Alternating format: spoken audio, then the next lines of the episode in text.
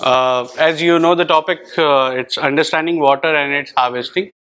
Water is a huge crisis these days, especially in our country, and every news channel is talking about the stress that we have as far as the water is concerned.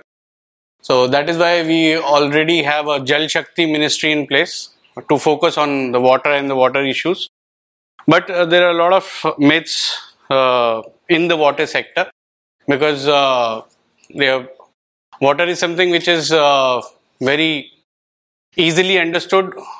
99% of us we say that water is simply H2O and uh, still we do not know a lot of things about water. So that's what we're going to discuss in the presentation today. First and foremost, the as we have seen, we love numbers. So we talk about the numbers. This uh, shows the, the amount of stress that we have. The underground water level is depleting. The rivers are uh, drying. Uh, the perennial rivers are converting into seasonal rivers. Uh, then all the water bodies are uh, polluted to the extent that we cannot use that water for uh, drinking purpose or irrigation purpose or animal for, for animal husbandry and things like that. So I'll first go a bit faster because that is something that most of us already know. If you have any queries, you can raise your hand. I'll go slow there. So this is something that everyone knows. And the reason is also obvious. We have higher usage and we have lower replenishment of water because we are just taking out water from the underground boring and all that. And uh, the underground aquifer recharge is not in line with the amount of consumption that we have. So obvious solution is we'll recharge and replenish so that we can reuse. But when we try to recharge, this is what happens. We try to desilt the water bodies and they again go dry. We try to plant. We have a plantation drive and then we go for rainwater harvesting systems with half of the time they don't work or wherever they work. They are still not recharging to the extent that uh, the balance is created. So in spite of all these efforts end resultant is zero we are still parched because all these activities have been happening for last over two decades. If this was actually working the today's stress situation wouldn't have arrived at all. The conventional ideas of rainwater harvesting, plantation drive, water body restoration, and sewage treatment, all of them fail because of the basic ideology, the basic philosophy that water is a dead substance. We can treat it chemically, physically, or biologically.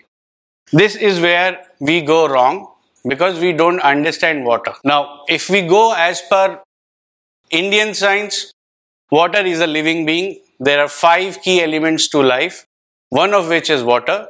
70% of our body is water, 70% of the planet is water.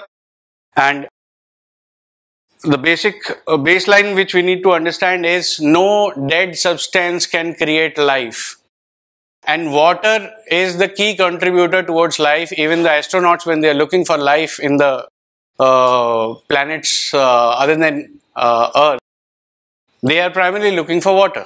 If there is water, the life is possible on that particular planet, otherwise not. Here are the key examples of how rainwater harvesting fails. These are all newspaper clips and these are from different states it is not restricted to one particular state like this तीन साल पहले जिस colony में सबसे ज़्यादा rain water harvesting हुई थी उनको अवार्ड मिला था वहाँ पे बोरिंग जवाब दी गई है this is from Jharkhand then we have from Ghaziabad which is Uttar Pradesh then we have from from Madhya Pradesh and the plantation drive, again, it is from Uttaranchal, it is from MP, it is from Jharkhand. So it is there everywhere. Now we are coming on to the water body restoration. I think it should be visible in the back. Yeah. Yeah. So there are three processes that we primarily involve. for water body restoration. First is the mechanical dredging and uh, desilting. Into this, what we do is we first do decantation and then we put a JCB and we take out the sludge. Now, management of the sludge is another problem. And then we refill, right? Now, just a one acre lake, which is about uh, uh, three to five meters deep, will uh, have approximately a volume of 12 crore liters of water. So when we do a decantation, this entire water goes waste, right? So that is one problem. And the sludge that we take out, again, that has to be managed. What do we do with that sludge, right? So that is another problem. Now, in this entire process, while the process is quite tedious and time taking and uh, it takes good amount of uh, machine work, so obviously the tender value is also very high. But then ultimately what happens is, in a way we say that okay, now this water body is clean. But what we have done is, the in in the name of removing the silt or the sludge what we have done is the topsoil of the water body which is weathered for aquatic conditions that we have taken out so now the new soil which will come up it will take its own sweet time for getting weathered up for an aquatic ecosystem so for good 2 3 years the biodiversity of the said water body will stand still right so that's a problem with the mechanical dredging. Then we uh, come under the chemical process. Now chemical process, we all know that every chemical reaction has its own pluses and minuses, but bottom line is there is some residue. Now what happens to that residue? There is no chemical process to remove that residue or consume that residue within uh, aquatic ecosystem, right? And third is the biological process. Now, to understand this, you need to understand a little bit of uh, what uh, the previous speaker was explaining about uh, importing the Italian bees. So, whenever you are putting in a new species into an ecological system, it tries to create a space for itself. Now, in this process, it will harm some other species of, of that particular ecology, right? So ultimately what you are trying to create is an ecological imbalance. Now whenever we are doing a biological process, what we are primarily doing, doing the, the most uh, uh, popular treatment is the cyanobacteria treatment. So cyanobacteria we will culture in a lab and then we'll put it into a water body. It will consume certain things, but it will also uh, disturb the ecology of that particular water body. So there are pluses and minuses of each of the system uh, that happens in the water body restorations. So in spite of restoring whatever number of water bodies we are trying to do uh, under Manrega and under various uh, government of India schemes, things are still not getting to uh, the extent wherein uh, the the stress is kind of de-escalated or de-stressed, right?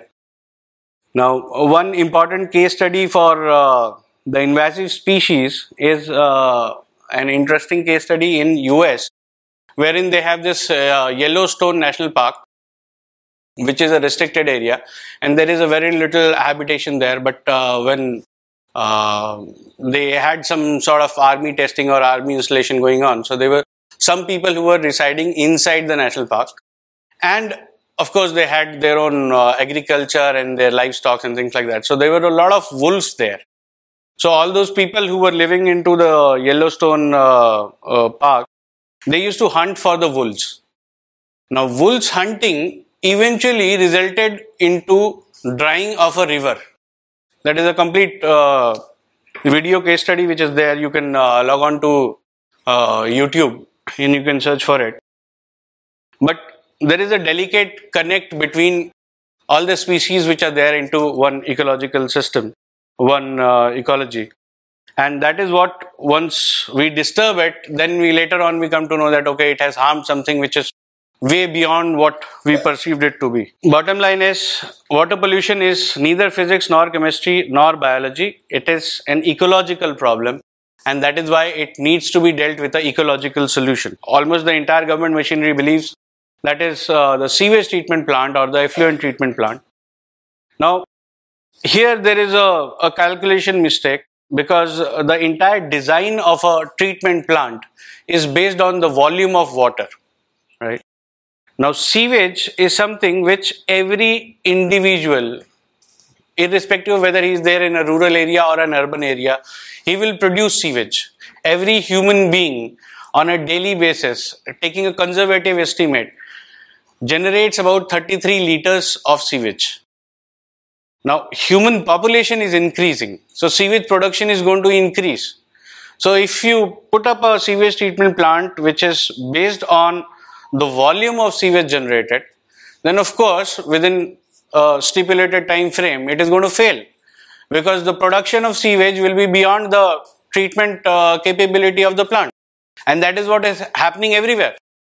We had one sewage treatment plant in Dal Lake, then we had another one, then we had another one. Now three sewage treatment plants are working in Dal Lake and you can go and uh, check the quality of water of Dal Lake it is still not normal in spite of having three different sewage treatment plants.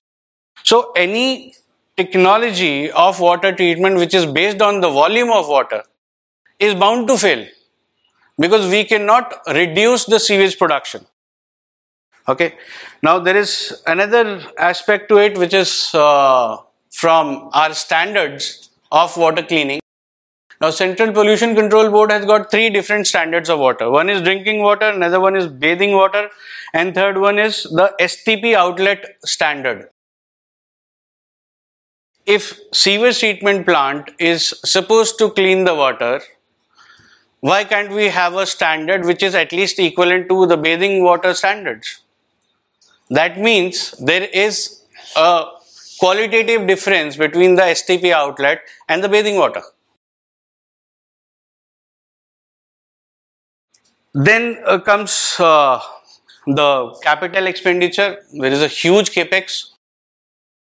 So half of the time in in uh, for the requirement of increasing the capacity, either uh, the local government or the local body does not have the budget for expansion of the sewage treatment plant, or uh, if the budget is there, it is not under the uh, the prescribed permission of the tendering authority that okay you have not taken approval from such and such authorities.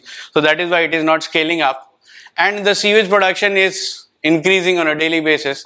So ultimately because of huge capex also most of the time a new installation fails. And then we have a high opex also because everything is being done physically chemically or biologically and everything has a cost right? So ultimately if there is a technology which we know is going to fail in maximum about 4 years or 5 years and this is going to be required forever then that means we are investing into a wrong technology. So the problem is primarily we don't understand what we are dealing with. We don't know what is water, we don't know what is soil and we don't know what is air. Ultimately we don't understand the nature and that is why we are standing here wherein the government is talking about conservation of water. But what we say is we need to generate water first to conserve it. Because we don't have enough water to sustain this entire operations of everybody living in this country for a very long time. So we need to generate water first so that everybody gets drinking water. Otherwise, this year we had one Chennai. We all know that on a global scale, number one position is ours here, and even number two is ours, which most of the people don't know. That is Calcutta. The most parched city in the world is Chennai, and number two is Calcutta. And most beautiful part is that all the four major metros of the country are there in top 20. Delhi is number 7th and Mumbai is number 11. Right? And this is happening primarily because we're not understanding what we have to create and we are not understanding where we are lacking. So, now I come to the solution side. This is what everybody knew sitting in this hall. Now we are coming on to the side wherein this will be something new for most of the people. This is primarily the difference between the Vedic science and the Western science. Western science and Vedic science are different in the ideology. Like most of us would be uh, knowing that the the Vedic way of thinking does not have any conflict between the science and the philosophy, right? But the Western thought process is that the philosophy or the religion is always against the science. Okay, so the basic point is Western science is working on an ideology that we need to understand nature and we need to tame it. We need to take control. The Vedic science had placed nature uh, on a very high pedestal to the extent that we were worshipping nature. Western science says man is supreme and nature is a process. The Vedic science says nature is supreme and man is just a component into that supreme gearbox. Okay. Western science says substances are dead and earth, water, uh, and air, all of them are substances. Our science says there are five key elements to life Kshitijal, Pavak, Gagan, Samira, we all know, right? And they are the basic source of life. Without them, life is not practically possible. Okay?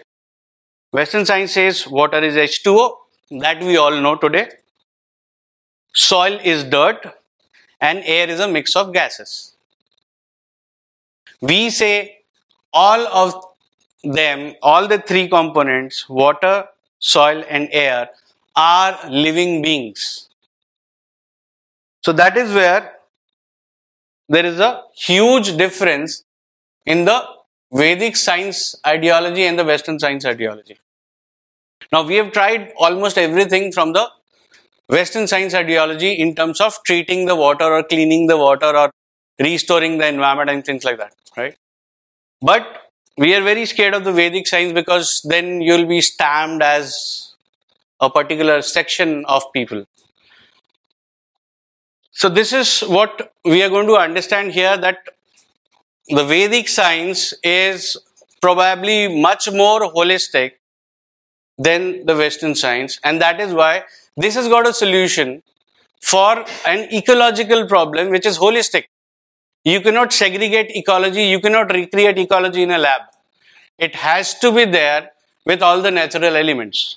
This is just about understanding a closed ecosystem from the Western science perspective to translate it into the Vedic science perspective. There was a research done on the number of human cells in human body and they found out there are 37.2 trillion human cells all multiple kind of cells put together the number of cells which are there into the human body which contribute towards the body functions are this much. And then there was another research which was on the number of uh, microbes or the bacteria which are there into the human body which are independent of the human body functions. They're not human cells. They are the independent bacteria. and it was found to be 39 trillion cells. I've given the references of the research. You can google it. You'll find it. So this gives us an idea that what is keeping us alive. Is it these bacteria which are independent of our body functions or is it our own cells?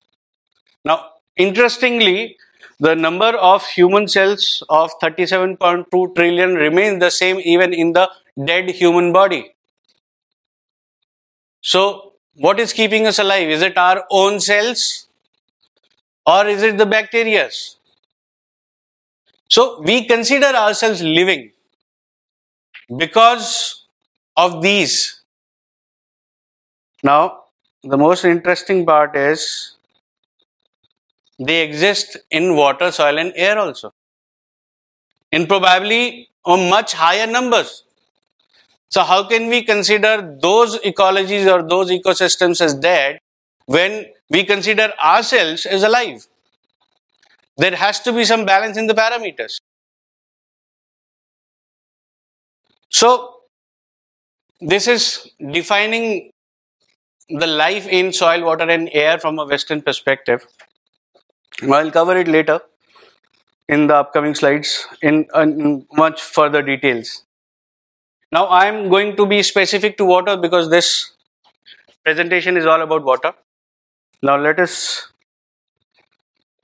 try and understand it from both the perspective. Most of the people know that I understand water like back of my hand. It is H2O, two molecules, uh, two atoms of hydrogen and one of uh, oxygen.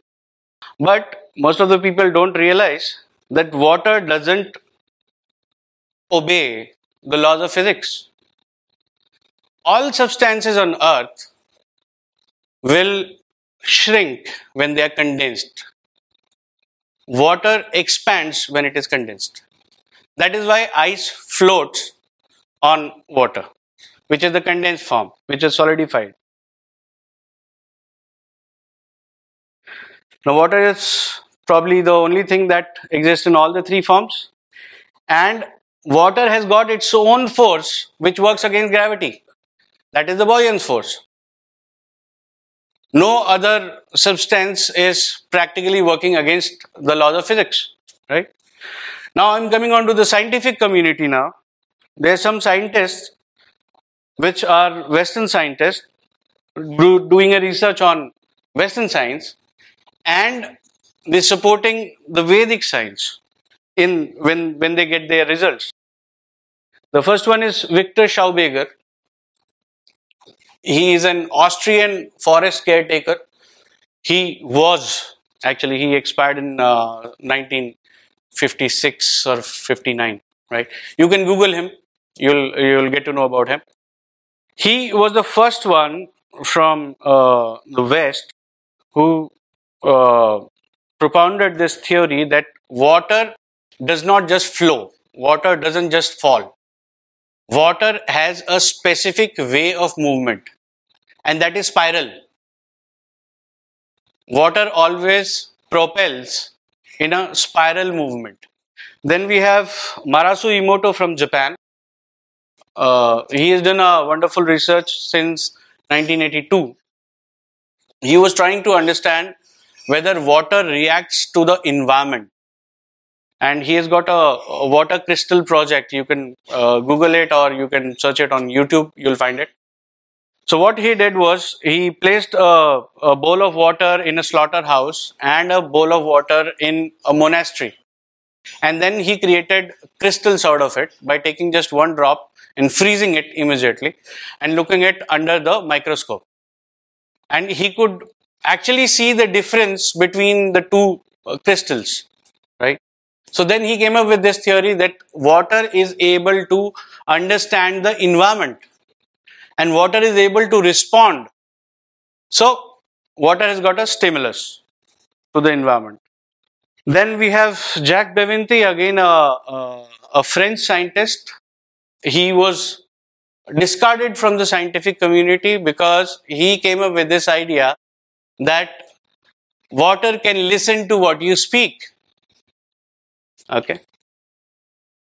And then we have Dr. Luc Monte. He is again French. And he started from where Jack Bevinte uh, left it. That water can listen. Now, because he is a, a Nobel Prize winner, so he cannot be discarded just like that, right? So he also understood what are the parameters between which he has to do his research. So he conducted the entire research on camera, right? He was the one uh, among uh, three who discovered the HIV virus. Now, what he did was he took a strand of a, a HIV virus and put it into a test tube, and then that test tube, one drop was taken out and put into another test tube like this, he diluted it 24 times, which is uh, technically as per the log table, it is equivalent to one drop in an ocean.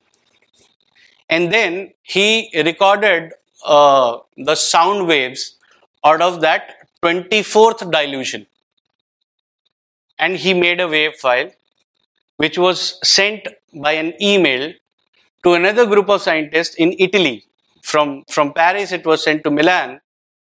And there they downloaded this uh, wave file and uh, played it on a speaker in front of another test tube, which was a local water in Italy, local tap water.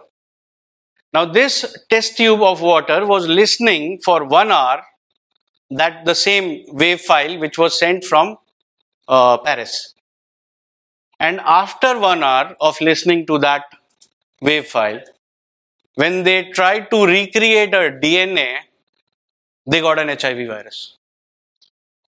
Okay, that means water was not just able to listen, it was able to memorize and it was able to communicate and recreate the same virus which was practically not possible right?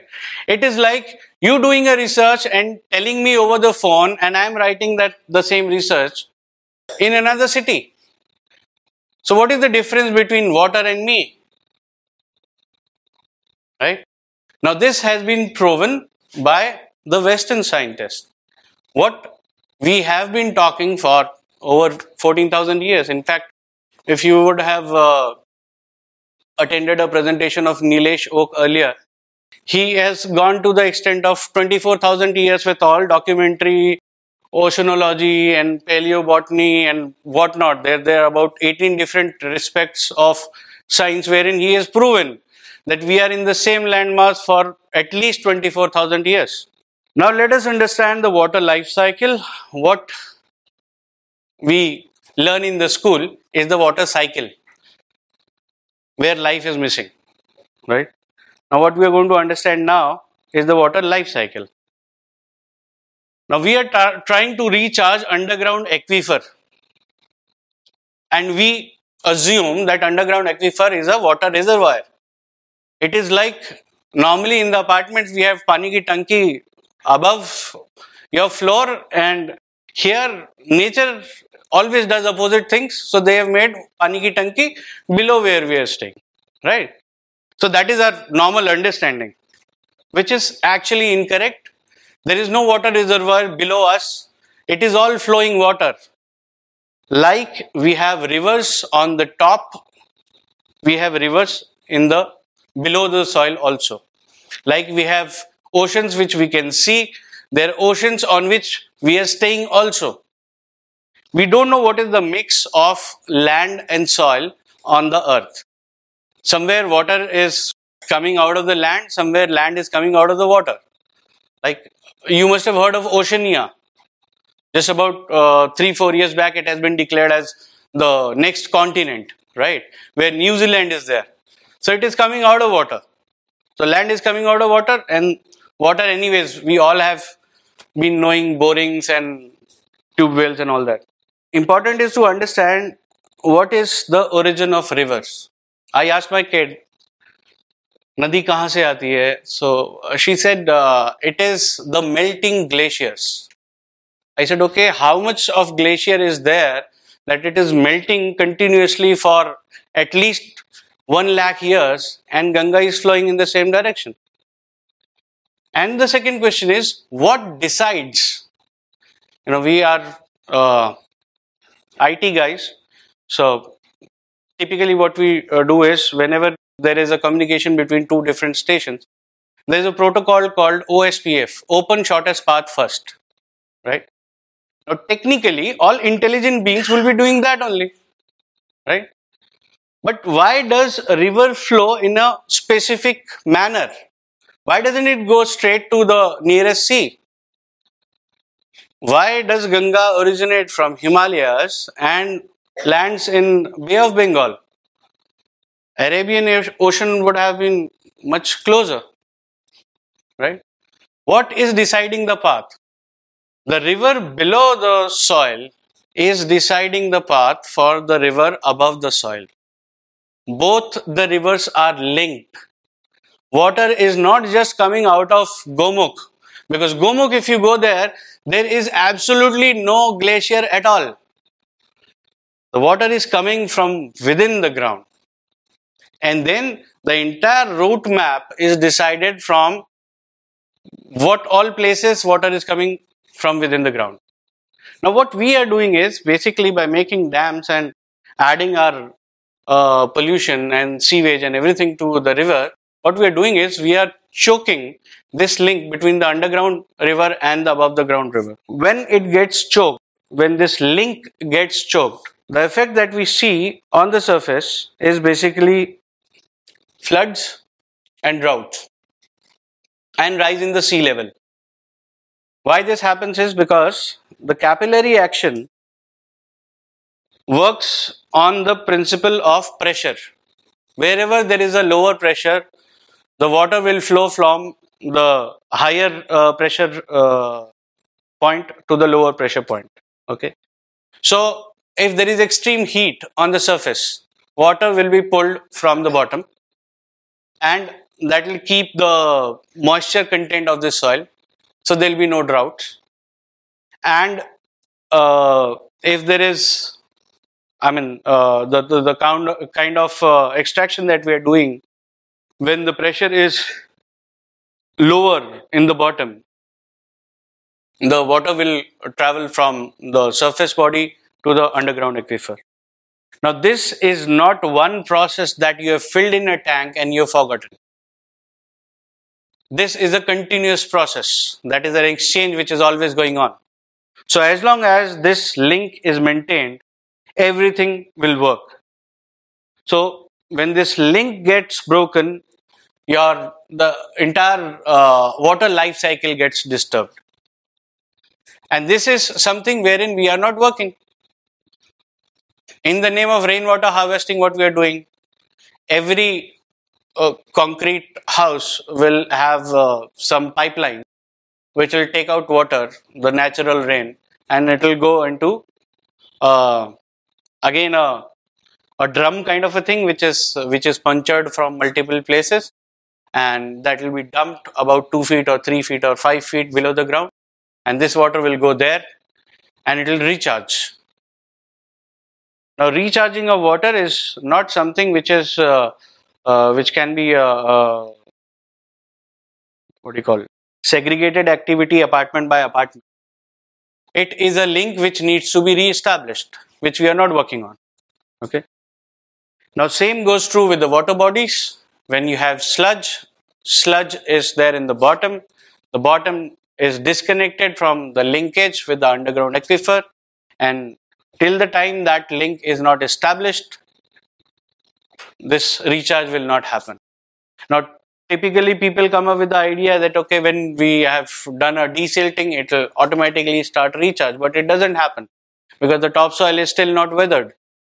Now, the beautiful part is what we are doing is desilting of a water body. What we need to do is desludging of the water body because silt is a natural component. Silt comes naturally. Wherever you you dig a, a, a small uh, dike on the surface and you put some water within about uh, 15 20 days you get some sort of smallest gravels which are called silt. They appear because the top layer starts to get weathered to this aquatic ecosystem the silt is a natural occurrence which is required for establishing a link. And sludge is what we add in terms of all the chemicals that we are adding to the water. So what's the way out? The way out is we need to go ecological. Water is alive as long as water is alive. As long as water has life, everything gets balanced on its own. Uh, one simple example is uh, if you look at uh, we we've had a good discussion about farming and bees and all that. If you actually uh, focus towards it uh, tell me something. Does nature need human intervention to grow plants and animals? Obviously not. Because before human beings all of them were there right? So what is so different in farming that you need so much of intervention now. The chemical uh, farming came was one of the questions which was raised, right? Chemical farming or organic farming or uh, Subhash Palekar farming, whatever kind of farming you're talking about. Why do we need to intervene from putting up the seeds, then adding pesticide and then uh, uh, herbicides and things like that? Why so much of intervention required?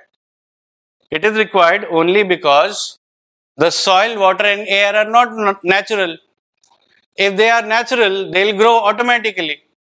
When they grow automatically, let's take it this way. Uh, everybody wants to do farming so that they get the maximum amount of yield. It is a commercial activity. Nobody is growing uh, uh, plants or uh, animals for their own consumption. If there is a dairy, they need to sell the milk. If there is a poultry, they need to sell the eggs or the uh, chickens or whatever, right? So everything is a commercial activity. Now, for a commercial activity, what matters the most? You are doing a commercial activity based on only two factors. What is your input? What is your output? What increases your input cost? The amount of things that you need, come what may, for growing, right? Now today what all you need? You need fertilizers, you need pesticide, you need insecticide, you need uh, herbicide, you need hormones, you need antibiotics. And why are all these things required? Just to safeguard your crop. Now, what is the definition of health you need to understand here? 90% of people say are of the opinion today that absence of disease is health. No, it is not.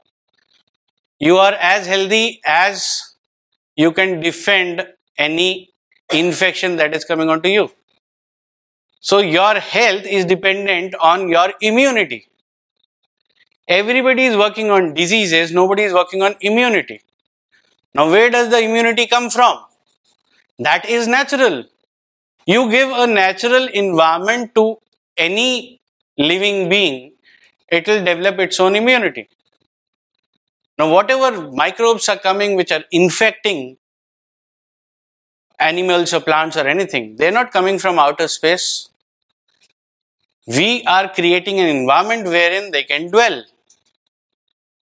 हम गंदा पानी पिएँगे तो हम बीमार पड़ेंगे वो पानी गंदा कहाँ से हो रहा है There are no aliens attacking from Mars or from Jupiter who are injecting uh, atmosphere with these microbes. These microbes have always been there. You must know how to deal with it. And the only way you can develop your own immunity or your plants or your animals' immunity against the possible threats is you give them that natural upbringing, that natural environment. You put a human being in a 6 by 6 cell for 20 years of life, you think he's going to walk tall when he is released out of that cell? Obviously, no. Because he did not get the natural resources which were required for growing up. कोई भी बच्चा पैदा होता है तो ढाई तीन साढ़े तीन के का होता है और जब मरता है तो वो सत्तर अस्सी किलो का होता है तो इतना बड़ा वो हुआ कैसे we are taking three inputs from this planet one is the air that we're breathing in, second is water, and third is the food. Food, again, if you go one step back, where is the food coming from? Food is coming from either plants or animals. Animals are eating the plants, so ultimately it is coming in from the plants. So, what does plant need to grow? Water, air, and soil. So, ultimately, when we are also growing, we need water, air, and soil. Now we have killed all of them because of our activities. We've killed the water, we've killed the soil, we've killed the air. And then we want to be healthy and disease free. How is it possible? So, ecology is to restore this balance, and this will start from water because water is the first element from where the life starts. Even on this planet, the first life forms started in water, then it propagated to land, And I'm not talking about the evolution theory of Darwin. I'm talking about the evolution theory, which is very Indian, very Vedic. And that you'll find those clues because uh, I firmly believe that Indian scriptures are coded. You need to decode them. And once you decode them, you get your basic knowledge out of it. So, this story of uh, evolution start from 10 avatar of Vishnu, start from Matsya avatar, that is the first form. So that is the aquatic life.